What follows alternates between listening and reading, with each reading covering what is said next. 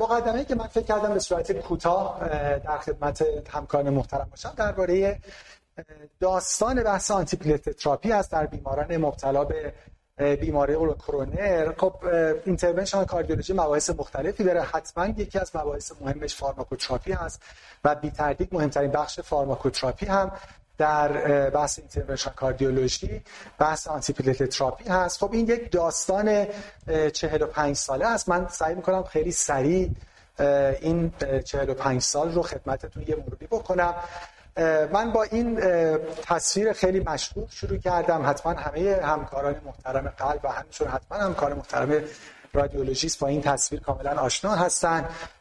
اندریاس کرونسیک رادیولوژیست و کاردیولوژیست آلمانی که خب این سال سال 1976 هست در meeting AHA که این پوستر اونجا ارائه شد و در حقیقت اولین intervention که خب اون موقع فقط یک در حقیقت plasty بود روی عروق کرونر معرفی شد. خب یه رولوشن خیلی مهم در field cardiology بود. البته قبل از این روی عروق peripheral این کار انجام شده بود ولی این اولین باری بود که روی عروق کرونر معرفی می‌شد. البته این کاری که انجام شده بود روی انسان انجام نشده بود ولی خب خیلی طولم نکشید. سال بعد همین ایشون اولین آنژیوپلاستی رو روی کرونر انسان هم انجام داد. یه آقای 38 ساله‌ای بودن smoker که خب chest pain داشتن براشون آنژیوگرافی انجام شده بوده.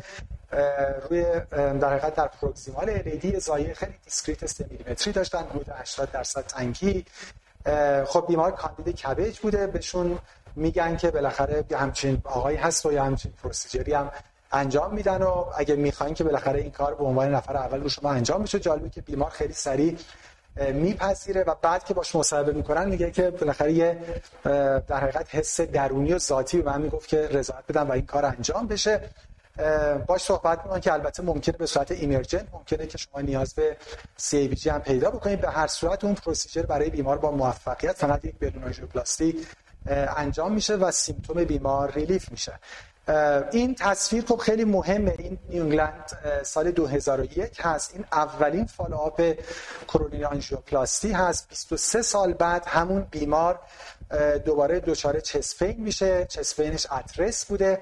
برای بیمار آنژیوگرافی انجام میشه. خب بعد می‌بینیم که بعد از 23 سال اون رگی که داریم در در حقیقت تصویر A می‌بینیم بدون اینکه هیچ تنگی significant ی بخواد داشته باشه همچنان رگ باز بوده. البته متاسفانه در شرایطی این انجام میشه که 15 سال قبلش گرونتزیگ در یک سانحه هوایی جان خودش را از دست داده بوده و اون موقع دیگه نبوده. نویسنده این case report که از دوستان گرونتزیگ بوده جمله آخرش اینه که من مطمئنم که گرونتزیگ اگه بود به خوابش هم نمی‌دید که بعد از 23 سال این balloon angioplasty اینقدر result خوب داشته باشه و هیچ تنگی اونجا وجود نداشته باشه.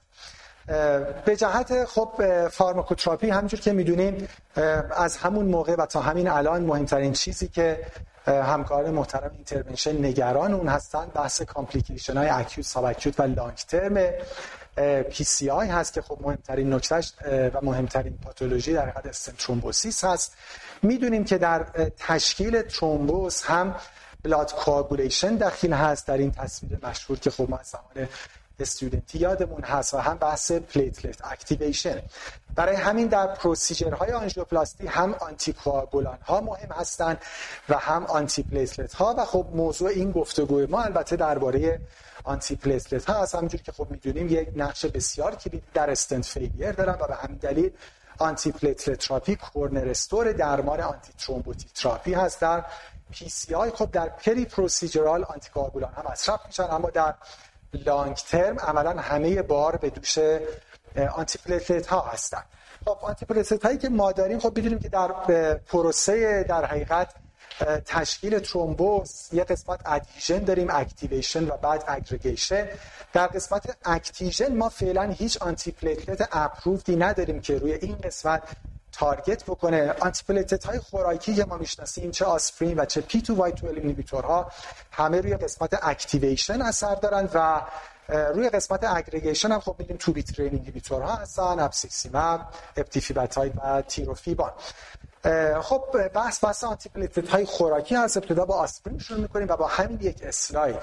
این شروع داستان آسپرین بود که در حقیقت در این trial مقایسه شد با anticoagulant و مشخصا با وارفارین که قبلا به عنوان در حقیقت پیشگیری از failure و stent thrombosis استفاده می‌شد و خب نشون داده شد که اولا آسپرین non-inferior نسبت به وارفارین به ویژه ضمن اینکه در حقیقت بیمارانی که history طولانی تری از آنژین دارن آسپرین براشون موثرتر است. نکته ای که هست من highlight کردم نویسنده اول این مقاله خانم ترونتون همسر خانم گرونتزیگ بوده.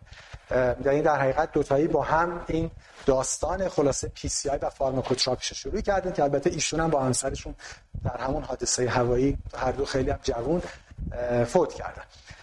خب و جزء دوم مهم antiplatelet ها بحث P2Y12 inhibitor ها هست. همینجوری در اون فلش پایین فقط یه بار سیر اِوولوشنشون رو در مطالعات مهم ببینیم. مطالعه مهم اول سال 1998 مطالعه FANTASTIC بوده که در حقیقت antiplatelet ها اومدن که بخوان جای anti ها رو بگیرن. و به دنبال اون مطالعه مهم CLASSICS بود که کلوپیدگرل اومد جای تیکلوپیدین رو گرفت. در FANTASTIC ما تیکلوپیدین رو داشتیم یعنی شروع dual antiplatelet therapy با تیکلوپیدین بود. حالا مشخصا FANTASTIC رو بعدا یه بار نمودارهاش رو هم با هم می‌بینیم. پس ابتدا FANTASTIC و بعد CLASSICS جایگزینی کلوپیدگرل بود اومد جای تیکلوپیدین رو گرفت و بعد مطالعه مهم PCI-CURE که عملا DAPT establish شد هم به عنوان pre-procedural و هم به عنوان long بعد از انجام PCI به دنبال اون خب خیلی جدید سال 2007 مطالعه TRITON-TIMI رو داشتیم که پراسوگرل به عنوان یک P2Y 12 more potent جای خودش رو باز کرد و بعد به دنبال اون مطالعه بسیار مهم PLATO در سال 2009 که تایکاگرلور این هم به عنوان یک P2Y12 inhibitor more potent در کنار پراسوگرل هر دو جای کلوپیدگرل رو به ویژه در بیماران acute coronary syndrome گرفتن. PLATO ویژگی خیلی خیلی مهمی که داشت حالا ما در گفتگوهایی هم که در ادامه خواهیم داشت حتما بهش اشاره خواهیم کرد. اصطلاحا یه all-comers trial بود. تمام subset های acute syndrome در اون دخالت داشتن یعنی آن استیبل آنژینا نان استیبل وای استیبل وای. و در همه اینها هم چه بیمارانی که درمان medical شدن PCI انجام شد CABG انجام شد. به همین جهت خب تایکاگرلور جاهای بیشتری در practice acute syndrome دیده میشه نسبت به پراسوگرل و نهایتا هم مطالعه CHAMPION PHOENIX که کانگرلور به عنوان یه پی 2 وای 12 اینهیبیتور آی وی جای خودش رو در practice باز کرد. گرچه که هنوز جای خیلی پررنگی نداره اما به هر صورت FDA approval داره و indication های خودش رو داره که راجبش کوتاه در آینده گفتگو خواهیم کرد. خب این بحث آسپرین و بعد بحث P2Y12 inhibitor هر جا صحبت از choice انتخاب antiplatelet میشه در بیمار مبتلا به CAD یه بحث خیلی مهم و سخت شاید این خیلی challenging تر باشه از اینکه ما چی انتخاب بکنیم. بحث duration DAPT هست. تقریبا اینکه بالاخره در setting های مختلف چه antiplatelet ی باید انتخاب بشه تکلیفش مشخص تره اما واقعا راجع به duration خب خیلی controversy وجود داره. شروع داستان در سال 1995 بود که خب BMS bare metal ها معرفی شدن که اون موقع بحث چهار هفته DAPT بود. اینجا دوباره مطالعه FANTASTIC رو می‌بینیم. مقایسه همه DAPT یعنی آسپرین تیکلوپیدین بود با وارفارین یا aspirin alone. در سال یعنی شروع سال 2000 معرفی نسل اول drug-eluting stent ها رو داشتیم. خب همونجور که تو این تصویر می‌بینید دیده شد که اینا endothelialization شون یه مقدار بیشتر طول می‌کشه نسبت به bare metal stent. برای همین ما سه تا 6 ماه DAPT داشتیم. اتفاق خیلی بعدی که برای drug-eluting stent ها افتاد سال 2006 بود که ESC در بارسلون برگزار می‌شد و این آقای ادواردو کامنزیند دو تا متاآنالیز خیلی مهم درباره drug eluting stent ا معرفی کرد و خب همینجور که می‌بینیم در مقایسه با bare metal stent ا نشون داد که long term safety اینها خیلی مشکل داره و در حقیقت حالا استنترومبوز و نهایتا survival در long term follow-up نسبت به bare metal stent خب خیلی ضعیفتر هست. نمودار اگه ببینیم این نمودار مصرف drug eluting stent است که از سال 2006 که این میتینگ برگزار شد و این سخنرانی انجام شد می‌بینیم که چه سیر نزولی در خلاصه فروش و استفاده drug eluting stent ها پیش اومد و برای همین استاندارد DAPT در بیمارانی که first generation drug eluting stent مصرف می‌کردن شد دوازده ماهه. اتفاقی که خب بعد از اون افتاد در trial های مختلف و در meta ها دیده شد که نسل بعدی drug eluting stent ها مشخصا یعنی everolimus eluting stent ها نسبت به نسل های قبل و همینجور نسبت به bare metal stent چقدر significant شانس استنت ترومبوز های definite کمتر بود. خب این در حقیقت این ایده رو ایجاد کرد که دوباره DAPT کم بشه ضمن اینکه تازه داستان bleeding alarm اولیش در سال 2006 خورد یعنی تا اون موقع همه فقط نگران استنت و استنت ترومبوز بودن. بعد تازه بحث bleeding باز شد و از جمله این اولین مطالعه بود که در حقیقت alarm bleeding بود در سال 2006 بعد دیده شد که اگه بیمار life threatening bleeding major bleeding داشته باشه چقدر می‌تونه روی mortality اثر داشته باشه و از جمله نتایج مهم ACUITY که من دورش رو در حقیقت box قرمز گذاشتم نشون داد که اینکه بیمار به دنبال acute coronary syndrome که این مطالعه راجع به non-ST elevation acute coronary syndrome بود اینکه بیمار به دنبال اون دچار MI بکنه همون اینکه بیمار دچار bleeding بشه همونقدر بد هست که دچار MI بشه.